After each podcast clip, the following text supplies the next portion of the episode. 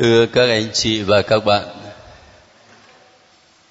chúng ta đi học thì thấy à, tự nhiên học viện vắng hẳn là bởi vì các lớp người ta nghỉ hè hết, có mỗi lớp không có nghỉ hè. Học quanh năm suốt tháng. đặc biệt của lớp Thánh Kinh trăm tuần là như vậy. Trước khi vào bài ngày hôm nay thì có một hai thắc mắc từ tuần trước, tôi xin chia sẻ lại một chút. Có một à, bạn học viên viết thế này. Thưa cha, con đã theo học khóa thánh kinh một trăm tuần từ đầu cho đến nay khoảng một năm rưỡi rồi. Nhờ đọc lời chúa và nhờ chúa thánh thần, qua cha và cộng đoàn nay con vững vàng tin vào thiên chúa hơn. Thưa cha, học phải đi đôi với hành. Lòng con ước ao là cả cộng đoàn kinh thánh một trăm tuần của chúng ta chung sức làm việc gì đó để cùng nhau học và hành cho nền văn hóa của sự sống. Nếu được thì mong đức cha đặt nền móng cho việc hành này và mong những việc thực hành này sẽ là truyền thống cho những khóa kinh thánh một trăm tuần. Riêng con có biết một anh là giáo lý viên dự tòng, cả gia đình đều tham gia vào công việc là đến các bệnh viện xin những thai nhi do phá thai đem về hỏa táng và chôn cất rồi động viên các thai phụ đừng phá thai nếu họ có khó khăn thì đem họ về nuôi dưỡng, tạo điều kiện để sống và chăm lo cho việc sinh nở. Con nghĩ đây là một công việc thật tuyệt vời và ước ao là cộng đoàn kinh thánh một trăm tuần hãy lưu tâm đến việc chung tay để bảo vệ sự sống này trước hết là xin chân thành cảm ơn ý kiến của người viết lá thư này với những đề nghị rất tốt. Còn ờ, trong thực tế, cả một tập thể lớp thánh kinh một trăm tuần như thế này, chúng ta có thể và nên làm điều gì cho nền văn hóa tình thương và sự sống theo lời mời gọi của hội đồng giám mục việt nam?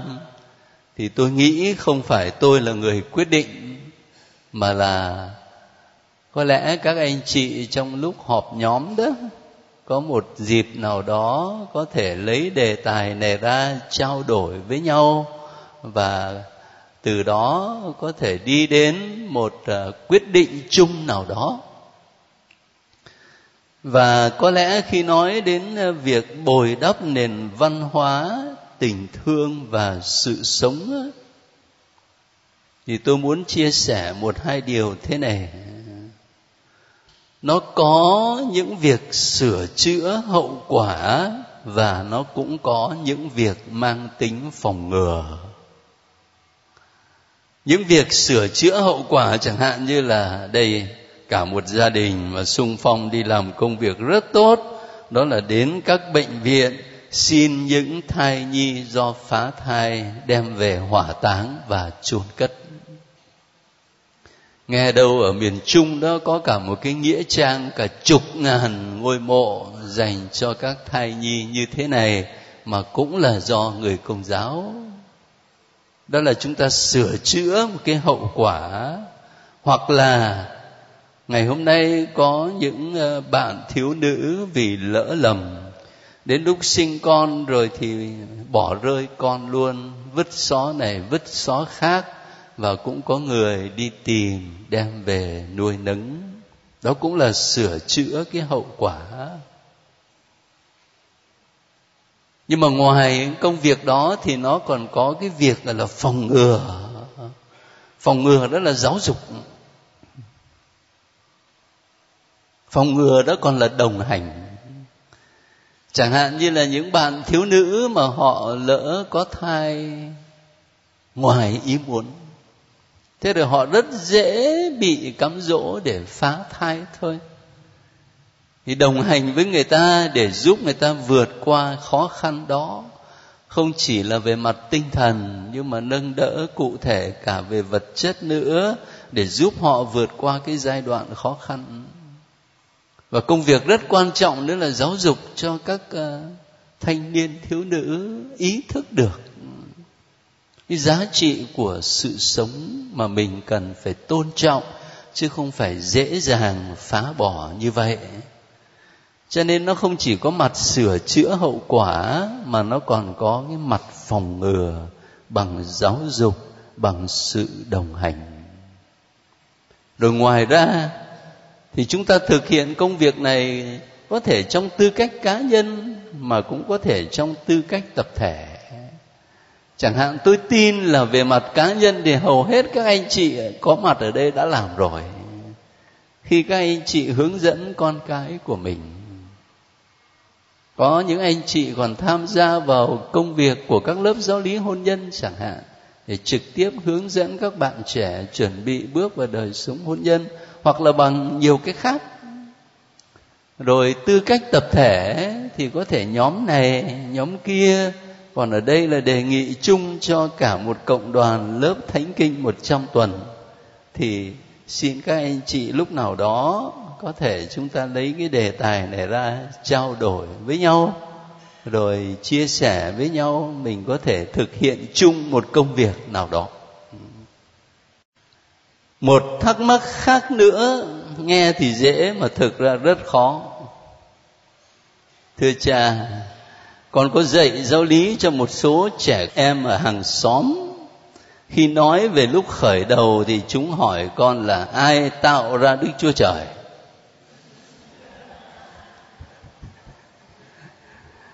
Con đáp là chúa tự mình mà có, thì chúng có vẻ không có bằng lòng xin cha giúp câu trả lời dễ hiểu đối với trẻ con. Tôi cũng không biết trả lời làm sao. Có một ờ, thực tế đó là nói với trẻ khó lắm, chứ không phải dễ đâu. Trong suốt năm và cách riêng là trong mùa hè, các anh chị đều biết là tôi đi ban phép thêm sức ở nhiều nơi trong giáo phận. Và đấy, cái điều tôi băn khoăn là chỗ đó. Bởi vì tôi cứ hình dung là bây giờ mình đến ban ờ, phép thêm sức cho một trăm em chẳng hạn, thì khi mình giảng lời chúa thì là phải giảng cho các em chứ, phải không? Cho dù có cha mẹ, có người đỡ đầu, có người lớn ở trong giáo xứ ngồi đó, nhưng mà chủ yếu là các em chứ. Mà bây giờ mình giảng giáo lý về chúa anh thần là cao siêu quá. Làm sao mà lĩnh hội được? Cho nên là cũng cứ băn khoăn làm sao mà để cho các em thiếu nhi đó nó có thể lĩnh hội mà nó vui vẻ được. chắc các anh chị không ngờ ông giám mục mà có cái băn khoăn đó. Anh được ra nhiều khi tôi cứ phải tìm cách ờ, trò chuyện với các cháu thiếu nhi đó. Rồi những cái gì nó rất cụ thể, là từ cái bảng tên nó đeo ở trên ngực chẳng hạn, từ cái cravat, từ cái bông hoa, từ cái hình chim bồ câu ở trong nhà thờ. Từ những cái mà mắt nó nhìn thấy đó rồi mình trò chuyện với nó giúp nó hiểu xem ý nghĩa, nội dung làm sao. Cho nên nói chuyện với trẻ là khó lắm rồi. Giảng cho trẻ là rất khó. Nhiều cha vất vả về chuyện này. Ngài biết là trẻ nó thì là nó dễ nhớ những câu chuyện hơn, cho nên mỗi tuần phải đi tìm một câu chuyện để giảng cho nó vừa mới nói được hai ba câu, nó nhao nhao chắc kể rồi. Thế là cụ hết hứng. Không biết xoay làm sao. Ở đây lại càng khó hơn. Ai tạo ra đức chúa trời?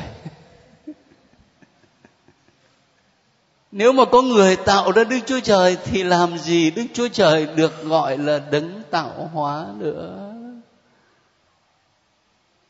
Nếu có người tạo ra đức chúa trời thì đức chúa trời cũng chỉ là loài thụ tạo như chúng ta thôi.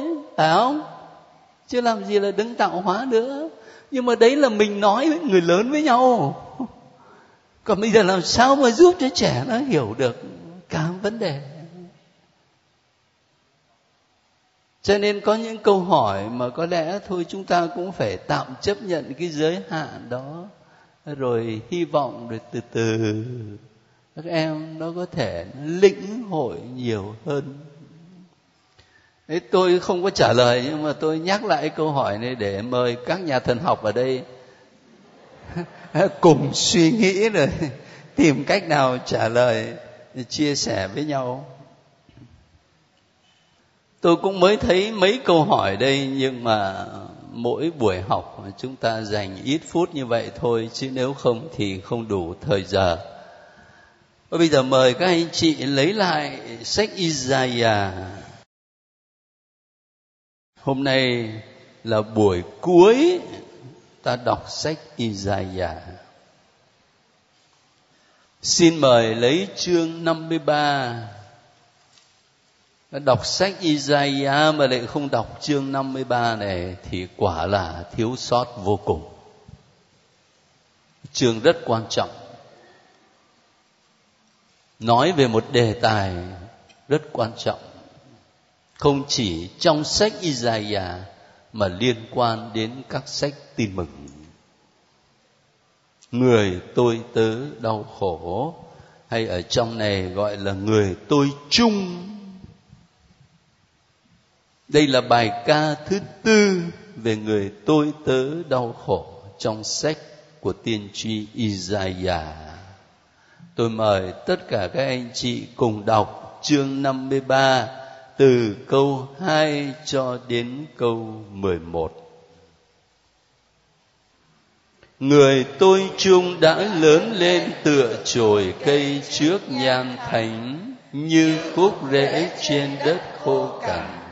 Người chẳng còn dáng vẻ, chẳng còn oai phong. Đáng chúng ta ngắm nhìn dung mạo chẳng còn gì khiến chúng ta ưa thích. người bị đời kinh khi ruồng rẫy phải đau khổ triền miên và nếm mùi bệnh tật. người như kẻ ai thấy cũng che mặt không nhìn. bị chúng ta khinh khi không đến xỉa tới. sự thật chính người đã mang lấy những bệnh tật của chúng ta đã gánh chịu những đau khổ của chúng ta.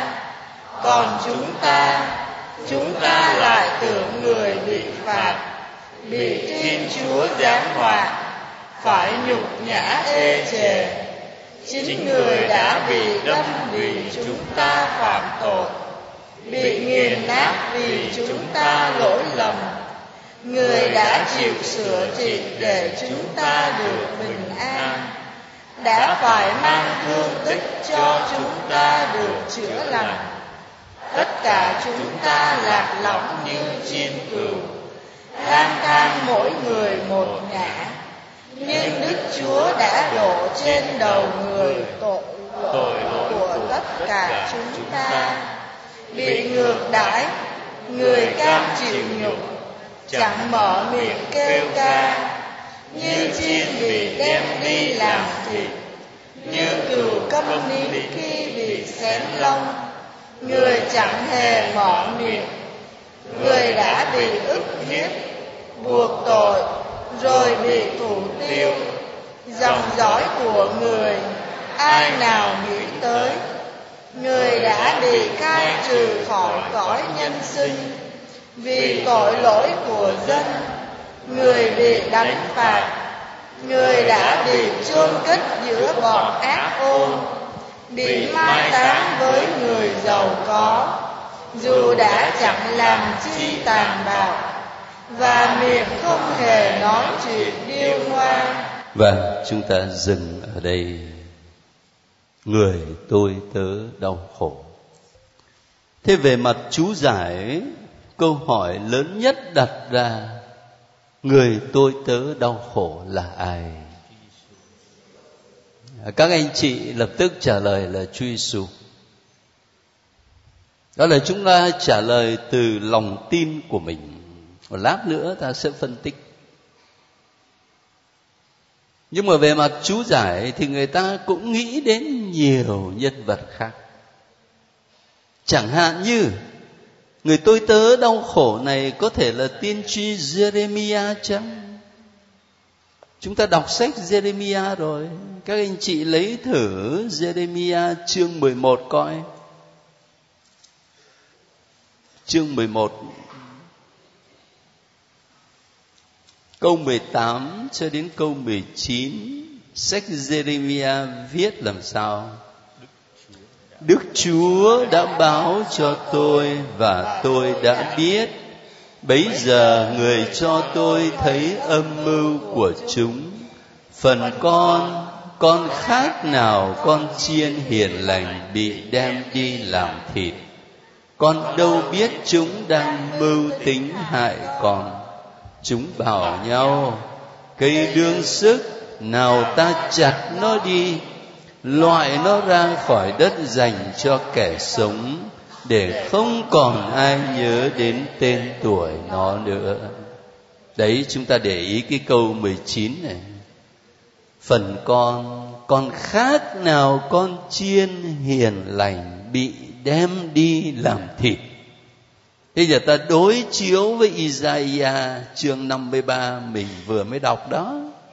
Ở câu 7 á, bị ngược đãi, người cam chịu nhục chẳng mở miệng kêu ca, như chiên bị đem đi làm thịt, như cừu câm nín khi bị xén lông thấy giống nhau không cho nên người ta có thể đặt câu hỏi, người tôi tớ đau khổ này có phải là tiên tri Jeremiah không? Một câu hỏi khác cũng có thể đặt ra. Người tôi tớ đau khổ này phải chăng là chính dân Israel? Bởi vì bản văn của Isaiah cho thấy là người tôi tớ đau khổ bị giết chết này nhưng mà rồi sẽ được trường tồn và được thấy hậu duệ của mình. Cái dân Israel cũng vậy. Mình đọc ở trong sách Ezekiel rồi cái thị kiến cánh đồng xương khô đó, nói đến cả một dân tộc bị đem đi lưu đày. Nhưng mà thị kiến cánh đồng xương khô cho thấy là dân tộc đó sẽ sẽ hồi sinh, sẽ hồi sinh. Chứ không phải bị giết chết mãi mãi. Cho nên người tôi tớ đau khổ này có phải là chính dân Israel không? Về mặt chú giải người ta có thể đặt những câu hỏi như vậy. Nhưng mà cái nhìn của người công giáo chúng ta, của giáo hội công giáo thì rất rõ ràng. Tôi hỏi các anh chị là trong một năm đó chúng ta nghe bài thương khó của Chúa Giêsu mấy lần? Mấy lần? Hai lần. Lần thứ nhất Chúa Nhật lễ lá lần thứ hai thứ sáu tuần thánh vào Chủ nhật lễ lá là chúng ta sẽ nghe các bài thương khó năm thì theo thánh Marco, năm thì theo thánh Matthew, năm thì theo thánh Luca. Còn thứ sáu tuần thánh thì luôn luôn là bài thương khó theo thánh Gioan. Một năm mình nghe hai lần. Và nhớ lại coi, ngày thứ sáu tuần thánh cùng với bài thương khó của Chúa Giêsu thì bài đọc nhất là bài nào là bài mà chúng ta vừa mới đọc Isaiah Và khi giáo hội chọn bài đọc thứ nhất từ Isaiah chương 53 để sau đó nghe bài thương khó của Chúa Giêsu thì nguyên cái sự chọn lựa đó đã cho thấy cái cách nhìn của giáo hội công giáo cái bài sách Isaiah là lời loan báo về cuộc khổ nạn của Chúa Giêsu. Thế bây giờ các anh chị trở lại với bản văn của Isaiah, tôi chỉ cho xem nào. Nếu mà có bút thì cầm lấy là có thể gạch ở dưới. Chương 53 ngay câu thứ hai. Người chẳng còn dáng vẻ, chẳng còn oai phong. Các anh chị nhớ lại coi, cái chi tiết này nó nhắc mình điều gì về cuộc thương khó của Chúa Giêsu người chẳng còn dáng vẻ. Phi-la-tô ra lệnh đánh đòn Chúa Giêsu đánh rất nặng và sau đó, Phi-la-tô dẫn Chúa Giêsu ra trước công đường, chỉ cho dân chúng xem và ông ta nói về Chúa Giêsu làm sao? Này là người. Này là người. Nhìn xem có còn là người nữa không? Sau khi bị đánh tới bời như vậy, nhìn xem có còn là người nữa không? Người chẳng còn dáng vẻ, chẳng còn oai phong ta đọc tiếp xuống câu thứ năm chính người đã bị đâm anh chị nhớ lại sự kiện gì? Về cuộc thương khó của chúa. Một người lính cầm đồng đâm cạnh sườn người, tức thì máu và nước chảy ra. Sao mà trùng khớp vậy? Bởi vì ngày hôm đó là ngày áp lễ vượt qua người ta không thể để phạm nhân ở trên thập giá, cho nên họ phải đánh cho chết thế thì đối với hai anh phạm nhân mà cùng bị đóng đinh với Chúa Giêsu đó, người ta làm sao đánh dập ống chân nhưng mà với Chúa Giêsu thì có đánh dập ông chân không? Không. Bởi vì khi đến gần thì anh ta thấy người tắt thở. Cho nên cái anh lính nó mới cầm đồng đâm cạnh sườn. Tức thì máu cùng nước chảy ra. Cái chi tiết ở trong Isaiah này, chính người đã bị đâm. Rồi chúng ta đọc tiếp xuống dưới, cũng câu thứ năm mà dòng cuối người đã phải mang thương tích cho chúng ta được chữa lành mang thương tích. Chúa Giêsu bị đánh suốt đêm như thế, làm sao mà không mang thương tích? Người còn phải vác một cái cây gỗ nặng đi từ Jerusalem lên đồi Can Bê, làm sao mà không mang thương tích? Rồi đọc tiếp nữa đến câu thứ bảy bị ngược đãi, người cam chịu nhục, chẳng mở miệng kêu ca. Chẳng mở miệng kêu ca.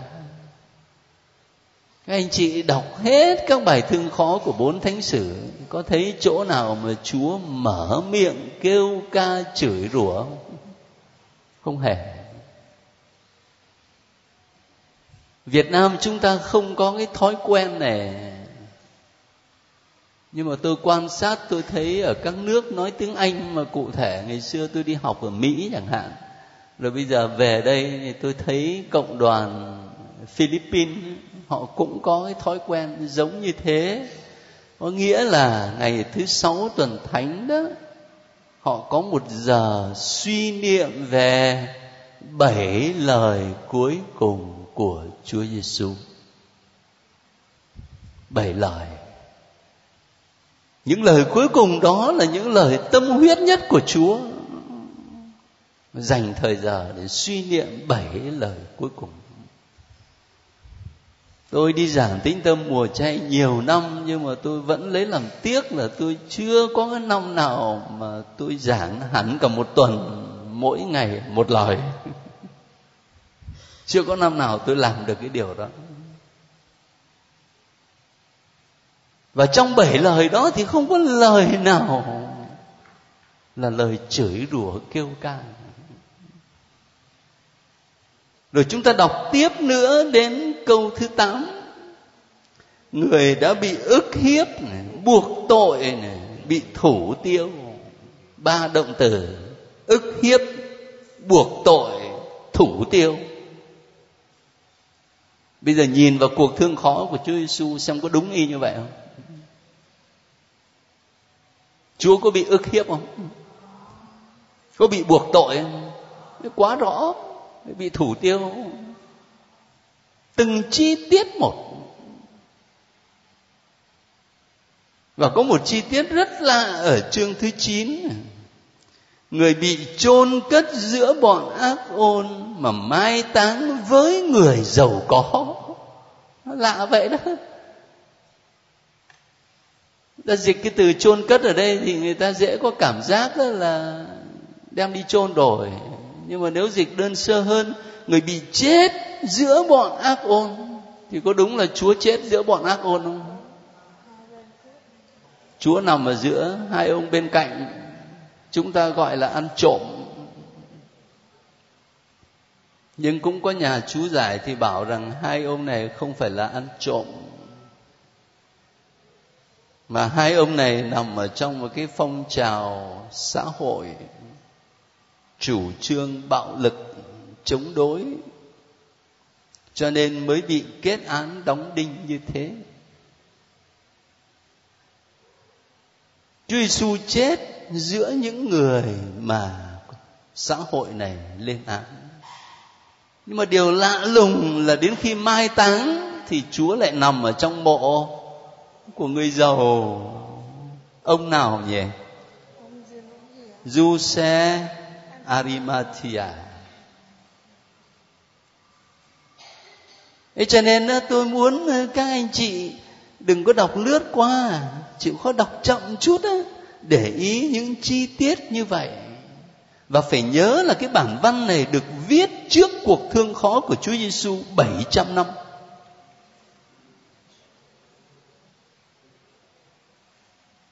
Ta có cảm giác như là nó đúng từng chi tiết một. Nói về cuộc thương khó và cái chết của Chúa.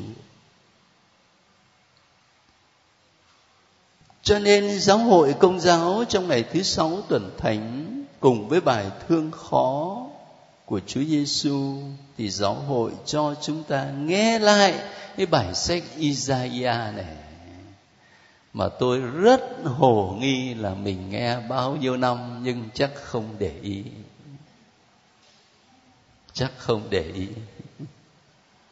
May đâu có đi học kinh thánh như thế này xong mà ngồi tự đọc rồi phân tích thì mới để ý, chứ còn nghe thoáng qua chắc không để ý. Rồi nghi thức hôm đó lại dài nữa, cho nên là các linh mục cũng có khuynh hướng là sẽ không có giải thích cho nó cặn kẽ. Bởi vì sợ dài quá. Đó là chúng ta đối chiếu hai bản văn. Nhưng cái điều mà ta phải quan tâm hơn đó đó là hàm chứa trong bản văn này là một cách nhìn mới về đau khổ, về cái chết cái điều mà ta phải quan tâm hơn đó đó là hàm chứa trong bản văn này là một cách nhìn mới về đau khổ, về cái chết. Các anh chị biết là trong truyền thống lâu đời của người do thái đó, người ta nhìn đau khổ là hình phạt của tội lỗi và là hình phạt cá nhân đó. ta nhớ lại câu chuyện về người mù từ thuở mới sinh coi khi Chúa Giêsu cùng với các môn đệ nhìn thấy anh mù từ thuở mới sinh, thì các môn đệ của ngài hỏi làm sao thưa thầy, cái anh này nó mù vì tội của nó hay tội của cha mẹ nó? Vì tội của nó hay vì tội của cha mẹ nó? Rất rõ như thế. Coi đó là hậu quả của tội. Rồi đến khi mà anh ta được chữa lành đó, thì những người lãnh đạo tôn giáo lúc bây giờ lôi anh ta ra hỏi hỏi đi, hỏi lại, cặn kẽ xem làm sao mà mà lại được lành anh ta kể chuyện ấy, thì họ không chịu và họ nói cái câu làm sao? Mày sinh ra trong tội mà mày lại dám lên tiếng dạy dỗ chúng tao à? Mày sinh ra trong tội. Ê, tôi lấy một hai sự kiện nhỏ nhỏ thôi để các anh chị thấy được cái quan niệm đó. Cái quan niệm nó khá là nguy hiểm bởi vì lúc đấy khi mà chúa ban cho ta lành lặn này khỏe mạnh, cuộc sống tương đối sung túc, ta dễ ảo tưởng rằng tôi thánh thiện lắm. Cho nên là chúa thưởng như vậy. Còn những người đau khổ, chúng ta nghĩ rằng là người ta bị chúa phạt. Mà có chắc không? Hay là người ta đang đang mang cái hình phạt thay cho chúng ta? Và từ cái cách nhìn quen thuộc đó đó, ta mới thấy ở bản văn này chất chứa một cái nhìn mới về đau khổ chính người đã bị đâm vì chúng ta phạm tội Chúa Giêsu bị đâm không phải vì Chúa phạm tội, mà là vì chúng ta phạm tội. Người đã chịu sửa trị để chúng ta được bình an. Người phải mang thương tích cho chúng ta được chữa lành. Một cái nhìn hoàn toàn khác về đau khổ. Không những là khám phá nơi Chúa Giêsu là đấng gánh chịu đau khổ của chúng ta, mà còn khám phá thêm là đau khổ có giá trị cứu độ mẹ Teresa Canquita nổi tiếng cả thế giới vì những công việc bác ái. Ai cũng biết hết. Nhưng có một điều ít người biết hoặc là ít người nói tới, đó là thế này này. Ngoài những công việc mà bà và những nữ tu ở trong nhà dòng của bà thực hiện đó, thì bà thiết lập một đường dây gọi là đường dây đau khổ cầu nguyện. Tức là bà xin những người đang chịu đau khổ, cách này cách khác, nằm trên giường bệnh hoặc là tật nguyền hoặc là thế này thế kia. Tất cả những người đó họ gia nhập vào như một cái tổ chức cầu nguyện vậy. Hàng ngày họ hiến dâng cái đau khổ và hy sinh của họ để cầu cho các nữ tu đang làm việc, bác ái cái cái điều đó tôi thấy ít ai nhắc tới lắm. mà đối với mẹ Teresa Canquita thì cái điều đó rất là quan trọng.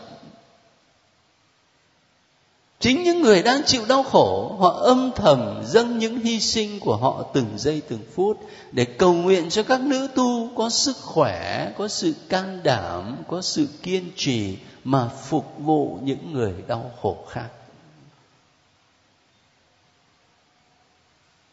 Cái đau khổ nó mang một cái giá trị cứu độ là chỗ đó Thánh Phaolô thì nói với chúng ta là, tôi hoàn tất những gì còn thiếu sót trong cuộc khổ nạn của Chúa Kitô để sinh ơn ích cho thân thể người là hội thánh. Cho nên không phải chỉ có những người mà Chúa cho còn khỏe mạnh như chúng ta để làm việc này, việc kia thì mới là làm việc tông đồ. Mà biết bao nhiêu anh chị em đang nằm ở trên giường bệnh, đang phải chịu đau khổ hy sinh cách này cách khác, họ âm thầm hiến dâng những cái đau khổ đó cho chúa để cầu nguyện cho chúng ta. Và điều đó thì ít ai biết tới và ít ai nhắc tới thế cho nên bản văn này không những là giúp chúng ta hiểu về cuộc thương khó của Chúa Giêsu nhiều hơn mà đồng thời còn giúp mình có một cái cách nhìn mới về những đau khổ, những thử thách trong cuộc đời. Nó rất khó nhưng mà lời Chúa soi sáng cho chúng ta điều đó. Thế bây giờ mời các anh chị à, lấy một chương nữa của Isaiah cũng gần gũi với đời sống công giáo chúng ta lắm. Đó là chương 58 nói về cách ăn chay. Cách ăn chay đẹp lòng Thiên Chúa. Chúng ta đọc ờ, với nhau từ câu 3 cho đến câu 5 thôi xem sao. Chúng nói, chúng tôi ăn chay, sao ngài không thấy? Chúng tôi hãm mình, sao ngài chẳng hay? Này, ngày ăn chay, các ngươi vẫn lo kiếm lời, vẫn áp bức mọi kẻ làm công cho mình. Này các ngươi ăn chay để mà đôi co cãi vã để nắm tay đánh đấm thật bạo tàn. chính ngày các ngươi muốn ăn chay để tiếng các ngươi kêu thấu trời cao thẳm. thì các ngươi lại ăn chay không đúng cách. phải chăng đó là cách ăn chay mà ta ưa chuộng? trong ngày con người phải thực hành khổ chế cúi rạp đầu như cây sậy cây lau nằm trên vải thô và cho bụi phải chăng như thế mà gọi là ăn chay trong ngày các ngươi muốn đẹp lòng Đức Chúa. Và chúng ta ngừng ở đây. Cái câu này mình cũng nghe ở trong mùa cháy nhiều lắm. Tôi từng nói với các anh chị nhiều lần. Tôn giáo nào cũng có ăn chay hết á. Mà nếu so sánh với các tôn giáo bạn ấy, thì chúng ta là hạng bét. Đúng không? người phật giáo ta ăn chay trường cơ mà người hồi giáo thì làm sao người ta cả một tháng ramadan mình mỗi năm đúng hai ngày. Mỗi năm có hai ngày. Mà lâu lâu mới có một lần cho nên là dễ quên lắm. Thường thì nghĩa là cũng hết tô này đến tô kia rồi đến cuối ngày mới nhớ là hôm nay là thứ sáu tuần thánh.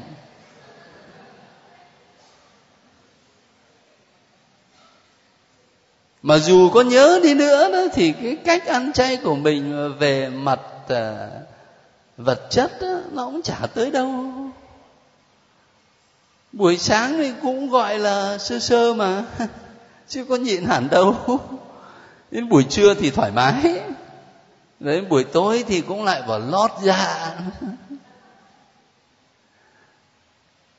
còn người ta thì sao? Mình phải nhớ là đất nước của Chúa Giêsu và anh em hồi giáo ở cái vùng Trung Đông nó là vùng sa mạc. Nước là quan trọng hết sức. Vậy mà người ta ăn chay là người ta không những nhịn ăn mà nhịn cả uống luôn. Vậy đó. Từ 6 giờ sáng cho đến 6 giờ tối. Và ta đọc ở trong sách tin mừng thì thấy mấy người đạo đức người ta bảo một tuần người ta ăn chay hai lần chứ không phải một năm. Cho nên nguyên về cái mặt mà thực hành ăn chay, về phương diện vật chất thôi đó, thì mình đã thua rất xa rồi. Nhưng điều quan trọng Chúa Giêsu nhấn mạnh cũng như là tiên tri Isaiah nhấn mạnh, nó không phải ở cái mặt đó. Mà trước hết nó ở chiều kích nội tâm. Để bắt đầu từ trong tâm hồn. Chắc cũng chỉ là chuyện tiếu lâm thôi, nhưng mà người ta kể là có một linh mục. Không biết là chiều hôm đó là ngài đi sức dầu bệnh nhân cho ai đó trên đường đi vắng vẻ, có một anh trên cây nhảy xuống dí dao họ đưa tiền đây.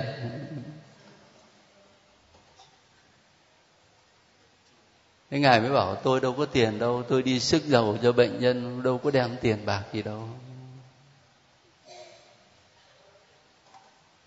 Thế xong anh ta mới bảo, thế ông là linh mục à? Bảo vâng tôi là linh mục. Bảo, thế thôi. Thế là ngài mới ờ, vui vẻ, ngài cảm ơn, rồi ngài rút bao thuốc là bảo, mời anh làm điếu thuốc lá bảo không, hôm nay thứ tư lễ cho, không không có hút thuốc. Ăn chay mà. Giữ chay kỹ như vậy. Thuốc thì không hút, nhưng mà dí dao vào người ta thì được. Chắc người ta cũng kể chuyện để mà gọi là tiếu ngạo thôi mà cái điều Chúa Giêsu nhấn mạnh với chúng ta đấy, chiều kích nội tâm. Cho nên nghe rất lạ cái câu mà Chúa nói, khi các con ăn chay thì phải sức nước hoa cơ mà. Chảy đầu cho láng để không ai biết là con ăn chay. Chỉ có một mình thiên chúa đấng ngự nơi bí ẩn, biết con ăn chay thôi nhấn mạnh với tâm hồn. Chứ không phải là những việc ở bên ngoài. Thì ở đây Isaiah cũng nói vậy. Các ngươi ăn chay để mà đôi co cãi vã, để nắm tay đánh đấm thật bạo tàn. Ăn chay thế thì ăn thua gì vậy thì đâu là cái cách ăn chay mà tiên tri Isaiah nhấn mạnh? Chúng ta đọc tiếp ở cái câu thứ sáu. Cách ăn chay mà ta ưa thích chẳng phải là thế này sao? Mở xiềng xích bạo tàn, tháo gông cùm trói buộc, trả tự do cho người bị áp bức, đập tan mọi gông cùm. Chẳng phải là chia cơm cho người đói, rước vào nhà những người nghèo không nơi trú ngụ thấy ai mình trần thì cho áo che thân. Không ngoảnh mặt làm ngơ trước người anh em cốt nhục. Bấy giờ ánh sáng ngươi sẽ bừng lên như rạng đông. Vết thương ngươi sẽ mau lành. Đức công chính ngươi sẽ mở đường phía trước. Vinh quang đức chúa bao bọc phía sau ngươi. Và dừng đó là đủ. Giờ đọc hai cái câu này, này các anh chị có nhớ đến dụ ngôn ở trong tin mừng Matthew chương 25 về ngày phán xét chung không? Lúc đó Chúa phân biệt ra một bên là chiên, một bên là dê đó. Dụ ngôn ngày phán xét chung đấy. Và những người mà được Chúa chúc phúc đó, thì cũng lấy làm ngạc nhiên. Và con có thấy Chúa đói bao giờ đâu mà con cho ăn thấy chúa khát bao giờ đâu mà cho uống. Thế chúng ta liên tưởng đến cái dụ ngôn đó, thấy rất gần gũi với những gì mình đọc ở đây. Cái ăn chay đó, nó gắn liền với công việc bác ái phục vụ, chia sẻ, nâng đỡ những người đang có nhu cầu. Cho nên các anh chị để ý mà xem trong mùa chay đó, có ba công việc đạo đức truyền thống mà giáo hội luôn luôn nhấn mạnh cùng một lúc, chứ không chỉ nói một cái. Ba việc đó là gì? Cầu nguyện này ăn chay này làm việc bác ái. Chứ còn bây giờ ăn chay chẳng hạn như mình bảo mỗi tuần mình ăn chay một lần. Cái ngày đó thay vì mình tiêu một trăm ngàn mình tiêu có năm chục thôi. Xong rồi năm chục đó mình để dành. Hết cái tuần ăn chay, cái là đem năm chục đó ra xài. Thế đi đâu cũng vào đấy thôi. Chẳng ăn lúc này thì ăn lúc khác. Nhưng chính là nó phải gắn với việc bác ái chứ. Cái năm chục mà mình dành ra đó không phải để cho mình nữa, mà là để chia sẻ cho những anh chị em có nhu cầu cần được giúp đỡ cho nên việc ăn chay với người công giáo cho đúng nghĩa ra.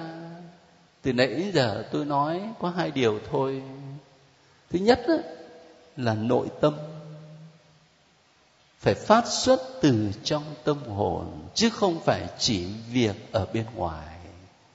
Và thứ hai đó là cách để chúng ta sống mầu nhiệm thánh giá cái mầu nhiệm hủy mình ra không của Chúa Giêsu bằng cách cụ thể mình quên đi cái nhu cầu đó, mình giảm bớt cái nhu cầu kia, mình tham dự vào mầu nhiệm hủy mình ra không của Chúa Giêsu mầu nhiệm thánh giá cũng là mầu nhiệm của tình yêu của bác ái đấy và hiểu như vậy đó thì đoạn à, văn Isaiah mà chúng ta đọc đây không chỉ liên quan đến mùa chay đâu, mà liên quan đến cả đời sống Kitô hữu của chúng ta suốt chiều dài đời sống đức tin của mình. Ấy, thưa các anh chị, bây giờ thì cũng hết giờ rồi, cho nên là chắc chúng ta phải dừng ở đây Thế tuần tới đó thì theo chương trình là mình đọc một lúc những hai cuốn sách cơ. Chứ không phải một cuốn. Cho nên các anh chị để ý giúp sách Esra và sách Nehemia. Hai cuốn đó Esra có 10 chương và Nehemia có 13 chương rồi chúng ta sẽ dành chừng hai, ba tuần nữa để đọc trọn vẹn là sách các tiên tri và bước sang một phần mới, đó là sách khôn ngoan và giáo huấn. Ờ, chúng ta tạm dừng ở đây.